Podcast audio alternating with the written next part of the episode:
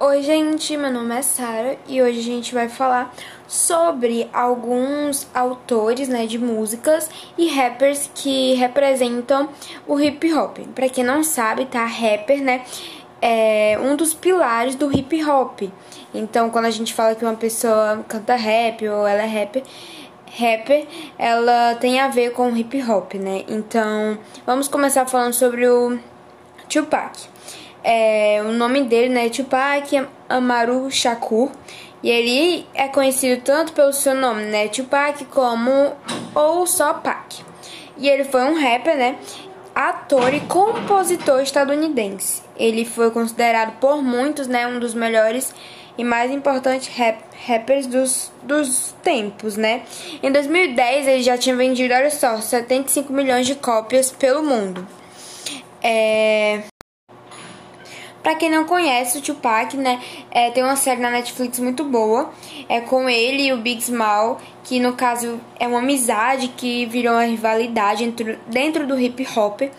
Então vocês podem lá ver porque é muito bom. Mas enfim, o Tupac, ele foi assaltado e atingido por 5 tiros dentro de um estúdio de gravação, e ele levantou suspeitas de que outros rappers conheciam.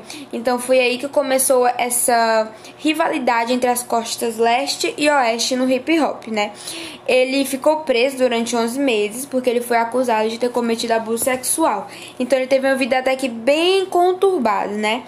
Ele, em 7 de abril, né, ele foi indicado ao Hall da Fama do Rock and Roll, né? Ele foi um dos únicos nesse quesito, e ele morreu, né, em Las Vegas na noite de 7 de setembro de 96. Ele foi vítima de uma parada cardíaca, né, e insuficiência respiratória, porque ele levou 4 tiros, né, no tiroteio que teve. Bom, e não só isso, né, o Tupac, ele ficou famoso por vários motivos, mas o principal foi o quê? Ele era um ativista social, né, além de ator, e a maioria das suas canções, elas tratam sobre como crescer no meio da violência e da miséria, né, nos guetos. Falava sobre o racismo, sobre os problemas da sociedade, sobre os conflitos com os outros rappers, que foi o que ele teve, né, até que bastante. Então ele tratava da vida que ele via, né, em Nova York, por exemplo, que era onde ele mais gravava suas músicas, né, e também retratava aquilo que ele vivia, né, já que tinha rivalidade com outros rappers, tinha a questão dele ter levado tiros, né, então tudo ele retratava em suas músicas. Bom, agora falando de Kurtis Blow, ele lançou uma canção de rap. Na verdade, foi a primeira canção a ser gravada, né, gravada e lançada por uma grande gravadora. Ela atingiu mais de 400 mil cópias e foi o primeiro single dele. E a gravadora era Mercury Records. Ele deu voz ao rap, né, já que a primeira música, né, o primeiro single dele foi lançado por uma grande gravadora, né? Que na época, gente, a gente tem que lembrar que rap, né, era mal visto pela sociedade, né? Até porque normalmente os rappers, eles usam muito palavrões, né? Mesmo, às vezes, eles retratam muito a realidade deles, né? Por exemplo, o Tupac, ele fazia isso. Mas, enfim, Kurtis Blow, ele lançou um segundo single chamado The Bricks, e esse single foi o que realmente fez com que ele assinasse, né, o contrato que ele tanto sonhava. Esse single fez com que ele ganhasse um disco de ouro e atingisse a marca de 500 mil de cópias, né? Bom, agora falando sobre Doug E. Fresh. Ele foi um rapper, produtor e uma beatbox, né, que ganhou fama pelas suas capacidades de proeza, no caso, no rap.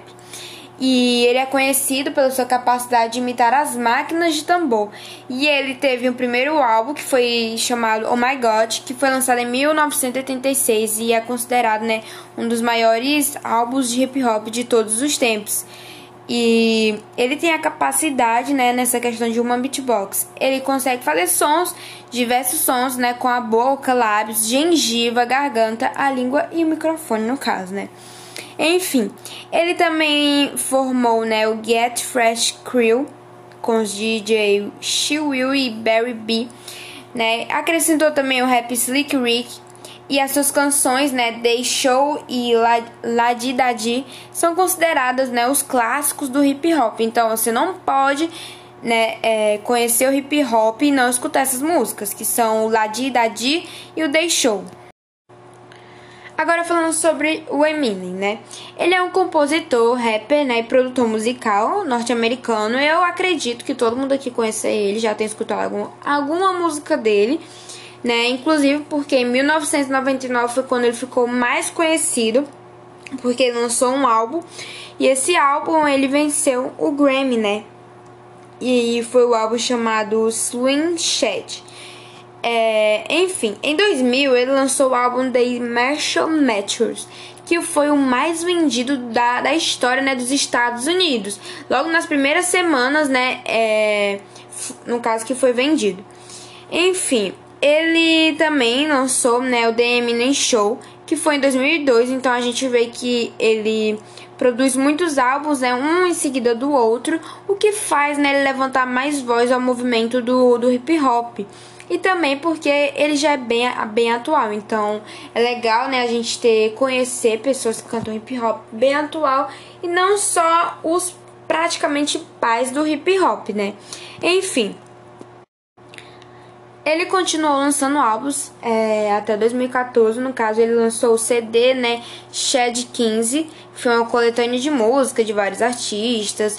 Ele também lançou The Marshall Mathers LP2, né? Eu falei do primeiro, que foi o que foi mais vendido, na verdade, né? Então, gente, ele é muito recente. Então, até recentemente, ele tava lançando alguns álbuns aí que o deixaram mais famoso do que ele já era, né? Desde 1996, na verdade, não 99. Bom, gente, agora falando sobre o Afrika Bambaataa, né? Ele é muito importante. Ele é praticamente o pai do hip hop, assim, ele pode ser considerado. Ele agitava as festas, por exemplo, em Nova York, né? Com poucas pessoas, na verdade. E foi ele que, por exemplo, começou, né? Foi um dos pioneiros a implementar a técnica de emendar uma música na outra, né? Com os discos, né? Bem aquela ideia dos DJs, né? Ele é um idealista, né, um eterno questionador, no caso. E ele usava a sua força, né, da cultura do hip hop na formação de jovens. Inclusive foi ele que criou a Zulu Nation, né, como a nossa amiga Samila já falou. E essa organização, né, possui filiais em vários países. Então vocês imaginam a grandeza, né, e o poder que esse homem tem, né, de ter criado, né, só com o hip hop, influenciado vários jovens, né, influenciar na sua formação. Enfim, agora a gente vai pra melhor parte. Pra mim essa é a melhor parte, porque eu falo do Ice Cube, né, eu não sabia, pra mim ele era só ator, mas pelo jeito ele é multitarefas, multifunções, e ele também é rap, né. E ele é rapper, então ele tem muitas músicas famosas, né, e com isso ele... E foi isso, na verdade, que deu voz a ele, né, e o fez ser inserido, por exemplo, nos campos de filmes, né, que ele tanto fez e que tanto fez sucesso, né. Ele é um dos grandes nomes de rap norte-americano, principalmente por causa de suas letras violentas, né, e que tem uma forte crítica ao governo. Então, algo parecido, né, com as canções do Racionais MCs. E além de cantor, né, como eu falei, ele é multitarefas, ele é diretor, é produtor musical. E praticamente em todos os seus filmes, né, tem alguma música dele, né, no caso, que faz parte. Praticamente, gente, todos os rappers, eles têm uma vida muito conturbada, né, por isso que normalmente eles contam...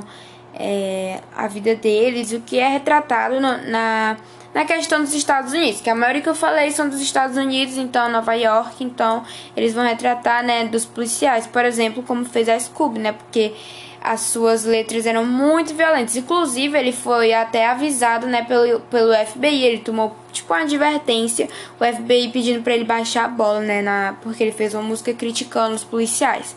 Mesmo ele sendo acusado de ser misógino, ele vendeu mais de 1 milhão, né, de cópias e ganhou um disco de platina em 1991. Então, mas em 2000, se eu não estou enganada, ele começou a dedicar sua vida somente, né, à parte de atuação. Agora, para encerrar, a gente vai falar do Dia Mundial do Hip Hop, que na verdade está mais perto do que longe, né? Se eu não estou enganada, falta mais aí de... Na verdade, falta menos de um mês pro Dia Mundial do Hip Hop, que é 12 de novembro, né? Então, dia 12 de novembro, não esqueçam, né, de pelo menos lembrar que é o Dia Mundial do Hip Hop, né? Um movimento cultural que começou nos anos 70, né? Nas comunidades afrodescendentes de Nova York, que teve no começo a ideia de retratar, né, a vida cotidiana, por exemplo, nos subúrbios, né, de Nova York, falar sobre racismo, falar sobre críticas ao governo, enfim, né, ele une a música, a dança, né, a ação social e se espalhou pelo mundo, no caso, né, e aqui no Brasil, inclusive, ele chegou na cidade de São Paulo, né, e a cidade de São Paulo se tornou o maior polo de hip hop. E é com essas palavras que eu termino aqui, né, a nossa apresentação sobre o hip hop. Obrigado por assistirem e até a próxima!